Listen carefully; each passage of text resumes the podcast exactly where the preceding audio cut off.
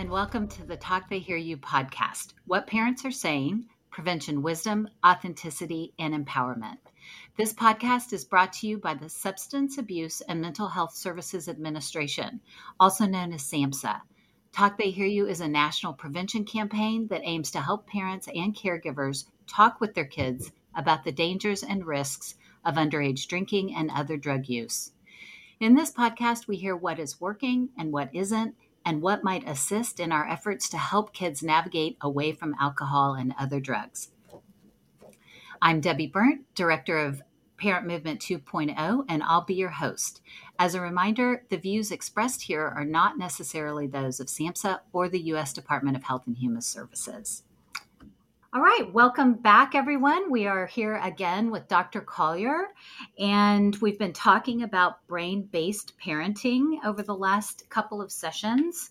And we know that the goal of that is to reduce risk and to empower as much brain development as we can. So, with that, we really want to spend this session talking about tips and tools and techniques and more language of how to really integrate this into our families' lives and into our parenting. So, where would you start us, Dr. Collier? Oh, I would start with the family code. Okay. In my research, I learned that a lot of times parents don't have a set of rules, morals, values that they use to govern specific behavior, protect the frontal lobe. We actually are parenting in smaller and smaller circles than we used to. Our village has become really small, and sometimes it's one single parent that is doing everything without a lot of support or feedback or traditions that get passed down. And so, one of the things that can be very empowering is sitting down with your child and creating a family code. Family code needs to be about two to three sentences, four sentences. It needs to be short. I'll give you an example of what that looks like. But what you start off by doing is talking about a few values, asking your children, okay, what do you value? The best age to start this is around six, seven, eight. Okay. But you can do a code at any age. I actually had a mom and her daughter who was in college create their own family code that helped her justify the behaviors that she wanted her child to exude in college, but also set her up for the consequences of what would happen if she didn't engage in those correct behaviors, right? Okay. So you sit down and you say, okay, here's a few morals and values. We believe in honesty. We believe in protecting our brain. We believe in integrity. You know, a few of those you can Google values and, and make it fun. And then you want to sit down and ask, okay, what are the no's in our family? What are behaviors that are not okay for us to do? Like to treat people unkindly or to engage in addictions or, you know, what are those no's? And then you kind of put those together in a very short family code. And you create a poster and you put it on the wall. So the Collier family code is in our family, we treat others with kindness, compassion, and respect on and offline. We protect our brain as it's growing and developing. We do not use substances, only alcohol when we're 21. That's the code. You put that on the wall someplace. I actually had a dad who created a coat of arms and he embedded the code in it. And I had a family who drew a family tree. Everybody had a leaf, like their own name, and then the code was in the trunk of the tree. It was really cool. And they put it on the wall. Then the next tool is family dinners. Mm. There is an extensive amount of research that shows when we sit and have meals with our children, it is protective. Mm. We're looking each other in the eye eye contact, smiling, those increase dopamine levels naturally. Of course, the food we're eating, breaking bread, also gives time for conversation. But as we get older, it's harder and harder to have sit down family meals together. So it's important that you know it doesn't have to be a big thing. It just needs to be a tradition. Even if the tradition is a fast food burger on the way to soccer practice that you sit and eat together before they go. Like it just needs to be a tradition and you want to try to hit the goal of five to six meals together, whether that be, like I said, in a car on the way or sit down. And then during those family meals, you could use the Family Dinner Project website to generate questions. You can use brain based praise questions and work on executive functioning skills. Remember, it should not be a big lecture, it needs to be about attunement and connection with your kids. But then the next tool that you use is what I call conversation starters. So I created this conversation starter calendar. Awesome that has all the prevention dates of the month. And so, depending upon your child's age, right, in development, starting around elementary school, there are certain high risk behaviors that come online during those ages. So, what you'll want to do is use the conversation starter calendar. Like, for instance, hey, you guys, did you know that it's National Eating Disorders Week? Do you guys know what an eating disorder is? Got it. And then you use the tool that I call duct tape therapy. duct tape therapy is just what it sounds like. Imagine a big piece of duct tape going across your mouth. You ask one or two questions and shut up and let them talk. Yeah. And so, no pressure, right? You don't have to describe what an eating disorder is to your child because they will describe it to you. Right. You'll get to find out how much they know. Some of the younger kids might be like, What's an eating disorder? And the other kids might like, Oh my God, yes. And then you can simply end that conversation by saying, well, we take care of our brain and body in the family. That's our family code. So that, you know, wouldn't happen. But if you ever felt weird about how you felt about your body, I'm here to talk. Wow. Then in three weeks, four weeks, you look at the calendar. Oh, you know what? It's National Smokeout Day. Do you guys know about vaping? Have you heard about vaping? Duct tape therapy. Hmm? then you listen and kids will be like, "Oh yeah, so and so got in trouble for doing it in the bathroom," and you know, oh, then you use the three magic words. The three magic words. Debbie, do you know the three magic words? I don't think I do. we always say "I love you" because that's like what well, you know. I, that's what I yeah. thought.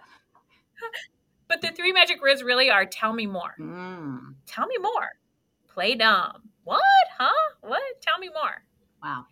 Instead, what we usually do as parents, though, is we move into director mode. Oh, well, you can't do this. And remember, you're a trainer at that age, especially older ages. So what you'll want to do is say, "Tell me more."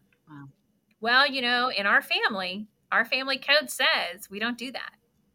Hmm. Another way you can use the family code is when your kids are leaving to go to events, sports events, if they're going independently, sleepovers. Sleepovers are really important for socialization, but a lot of high risk behavior can happen on a sleepover. So on your way, your your child's leaving, you can say, "Okay, I want you to be a good rep of our family code. What's the family code?" Yeah. And you want to repeat it. And it's only a couple sentences. So you're like, "In our family, da, da, da, this is what we do." That can empower you as a parent, and it also creates unity. This is what we do in our little tribe and you represent our tribe. Mm. And then, of course, you know, when kids make mistakes yeah. and they fail to represent the code, yeah. you let them know here's the consequence for doing that. Okay. Yeah. So okay let me let me back up for one second and i love the language i love all the examples of that and i do want to say if i haven't already the Talk They Hear You campaign also has great conversation starters to add to that dinner conversation. And then we also have this really cool mobile app that allows parents, if you're not comfortable with this language, to practice it. And you can record yourself and hear what you sound like. This idea that we have to engage with our kids, and I think we've talked about this in the other episodes about how that gets harder when our kids get older yes. and yes and then this idea that you just introduced that they make mistakes and so what do we do with that because it's just hard to have a consequence and then stick with it and and as our kids get older too you or maybe even when they're younger, you can kind of empathize with the mistake as their parent. You know, it's like, oh mm-hmm. yeah, I did that one. Whatever, you know, mm-hmm. maybe minor in the in the big picture, maybe not. But we all made mistakes when we were younger, and so when our kids do it, what do we ha- what are some consequences? How do you tell parents to think about consequences and set those up and, deliver? Oh this is tough yeah. And i have a lot of parents who feel disempowered in these moments because they engaged in risky behavior yeah, when they were kids. totally. and so i literally debbie i did a deep dive into the literature on this and here is what research says okay. is that if you lie to kids mm they know it, they feel it. And so, but it's also important not to glamorize about your risky behavior that you engaged in. Okay.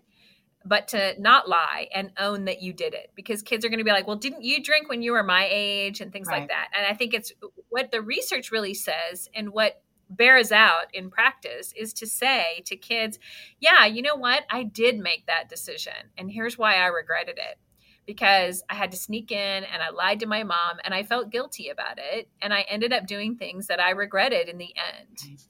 It's good. Now, even if you had a blast when you were a teenager at the kegger and that was the talk of the town, that is not what you're going to tell your 16 year old who wants to do the same. okay. Right? Knowing that they probably will do the same. Right? Mm-hmm. But to be able to say to your kid, in our family, we protect our brain from things like alcohol and drugs.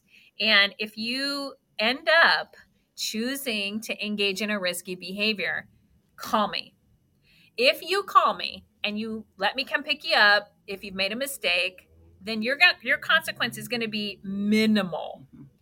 But kiddo, if somebody else calls me, or if I find out that you've engaged in this from anyone else, another adult, another kid, a police officer, a teacher, a, whoever, then your consequence will double or triple. It's really important that you uphold the family code and protect your brain as it's growing and developing. I know that you want to engage in things that other kids are doing, but this is what we do in our tribe, in our little family. This is our family code. And that way, they know that you know they're going to make mistakes. You don't expect perfection, but that they will get a consequence for that. And a consequence for engaging in a risky behavior really should hurt. You know, it should be the loss of an event that they really wanted to go to, or it should be the loss of their phone, the loss of driving privileges, especially if they drove. Right in a mm-hmm. risky situation, mm-hmm. right? And that needs to hurt for two weeks, four weeks, depending upon what the size of the infraction was. And then what you really need to remember is that the majority of kids do try alcohol and drugs in their teenage years, but that percentage then goes down when you look at the kids who are misusing. I mean, you're looking at maybe 25, 30%. Okay. And the kids who meet criteria for alcohol or substance dependence is anywhere between 12 and 15% of high school students. So if you've got a kiddo who got in trouble, they got a consequence, and they did it again, that's time to seek treatment to like find a therapist who knows substance use and and teens right? Exactly. Adolescent specialist, you don't want to send them off to rehab right mm-hmm. away unless it's warranted. You really need to have a professional assess you and your family environment to find out what's going on that is creating a situation where the kiddo's making these choices repeatedly. Yeah. And the one repeat some parents listening might think is really quick and some people might think isn't reacting quickly is what we should do in your mind or in your expertise? Well, so making sure reacting quickly to bring them out of a harmful situation, yeah. that's when we react quickly. But it's harder if you don't already have a rule. Right. You know, if you don't have a family code, yeah. I will ask clients of mine when I assess them, what's your family rule about drinking, about drugs? This one kiddo said to me, Oh my God, my mom says drugs completely off the table. She would kill me if I did drugs, but she's okay with me drinking. And I was thinking, ah, I don't believe you. But what, so when I brought mom in later, I said, What are your family rules about drugs and alcohol? And she said, Oh, he knows never to use drugs. But we have told him that he can drink at home, but only at home. Mm-hmm. And I think it's important to realize how that growing frontal lobe mm-hmm. absorbed that information. Right right? And, and, that's what kids do, right? If you let them drink at home, they generalize that. Oh, my parents don't care if I drink. Right. And then the kids find out where that house is. Right. And they will go to that house to engage in that behavior. That's when we really need some remediation and some help with therapeutic interventions when it's to that point. I feel like we said a couple things there. That idea of you can drink in my house, I hear repeatedly from parents. And I understand the kind of intuitive nature behind that. I think as parents, we feel like, well, they're going to do it anyway. And I'm going to keep them safe and I'll have the keys and no one's going to drink and drive. But I think what you just said is so important. Kids hear, you can drink in my house, and they generalize to you can drink, and I'm okay with you drinking. And I know there's even research that shows kids that believe that it's okay to drink in their house drink more, they drive and drink more often.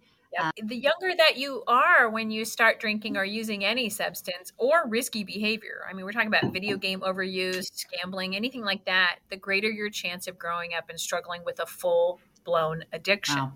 Yeah. So it's really critical to delay and teach your kids why you're asking them to delay even in a world where 90% of the global drug supply is consumed in the United States. Hmm. Alcohol and binge drinking is a rite of passage for young people. These are sad situations. So, teaching our kids how to find healthy dopamine sources right. with service, with giving, with connection, with attunement. Yeah and making sure they know what the structure is, what you expect of them. You know, I expect you to protect your brain as it's growing and developing, and here are the rules about hmm. that. If you choose not to follow them, I get that. You're a kiddo. You're going to make mistakes. You're going to want to try to experiment, but here are going to be the consequences of that action.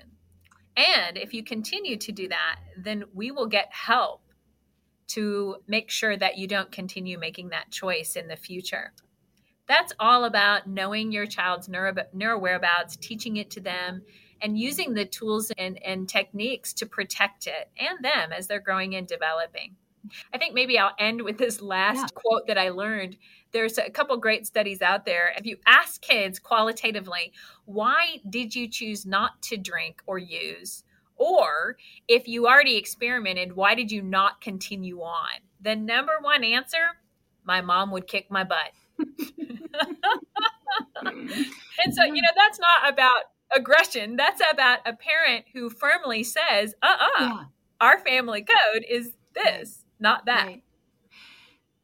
Oh, it seems so simple when we just say it. It's just harder in practice. And before we end, I did want to ask you a little bit more about community. Do you have any experience or know of parents who have gone to their kids' friends' parents and said, okay, yes. what do we want for these kids? How did that go? Yes, I, I actually I put that in the, my tools section of, of my guide. It, it's called the whereabouts log, okay. and it's got a list of questions to ask your child's peers' parents. Okay and so empowering parents. I had a friend of mine, when she read that page, I was asking her for feedback. She read it and she started to cry. And I said, Why are you crying? And she said, I didn't know I could ask these ah, things. Yeah. Yeah. I thought, Oh my gosh, I'm so glad I put this in there because, of course, you have the right to protect your child at someone else's house. And to be able to say, hey, can we get on the same page together? My kid's going to spend the night with your kid. I just want to make sure what your alcohol policy is, yeah. you know, the technology policy. We don't allow these video games. Do you have a monitoring software so they don't look at bad pictures online? Those are appropriate questions to ask another parent. And when you hear parents do and come together in community that way, not only empowers the parent, right? Because parent peer pressure is a thing. It's, it's a huge yeah, thing. Totally. But a lot of times you'll hear other parents trying to pressure people into to allowing your kids to do permissive things. Mm-hmm. Instead of falling into that pressure, being able as a parent to say, "Oh no, this is this is our family code. This is what we do in our family." And if my kid's going to hang out with your kid, I'd like to know that you're at least you know ours. You don't have to be on our same page, but at least you know what ours are. And I'm going to ask you to hold my child accountable for those when they're anywhere, eh, you know, including your house. I think that's awesome. And I just kind of teared up too. There is something about realizing how empowered you really are as a parent and that it really is okay to have difficult conversations with other adults. Yes. Life is hard. The last thing I really ever wanted to do was have a hard conversation with a parenting friend of mine. Ugh. But it's so important and it is so empowering. And in my own experience, I've seen it disrupt some relationships with some parents, but I've also seen it really solidify relationships with other parents and saw it circle back when I had that hard conversation a parent mm-hmm. that never would have talked about alcohol and drug use with kids, I would hear her say things like, No, we're not drinking. I don't know that it was because of the conversation I had with her, because the conversation was just about my kid. You know, it was like, okay, he cannot yes. drink at your house. I just want you to know that. And we rely on him to make those decisions. But I want you to know we've got family history. And if you see anything, the other thing was my empowering her to tell me because some of that is out there too. You'll hear stories of, oh, I saw so and so drinking and really mm-hmm. loaded and driving, and should I tell the parent? Well, as a parent, when you tell another parent, I want to know if you ever see that, not in a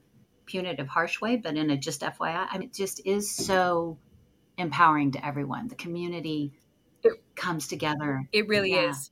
It it does. And the parents who don't respect your family code, those may not be yeah. the people that you want to hang out with or that you want your child to hang out with. And those are really good, healthy choices right.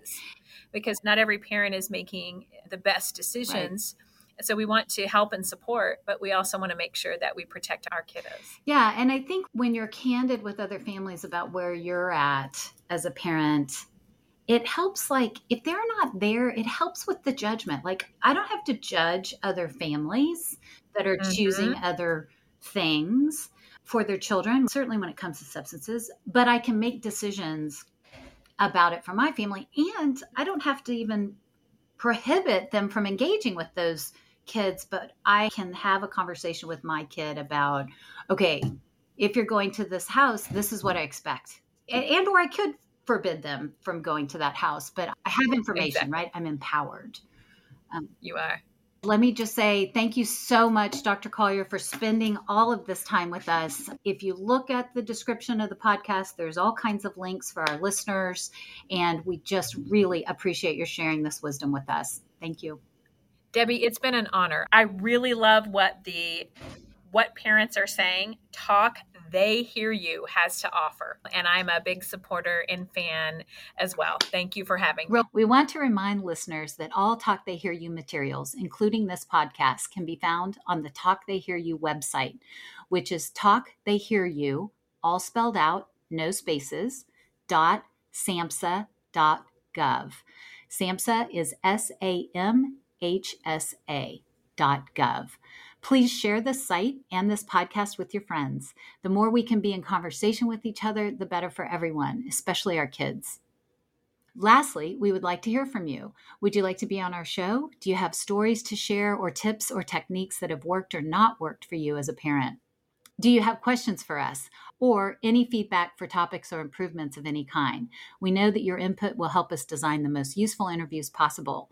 For this, please contact us at whatparentsaresaying at gmail.com. Again, all spelled out what parents are saying at gmail.com. Thank you for joining us, and we'll see you next time.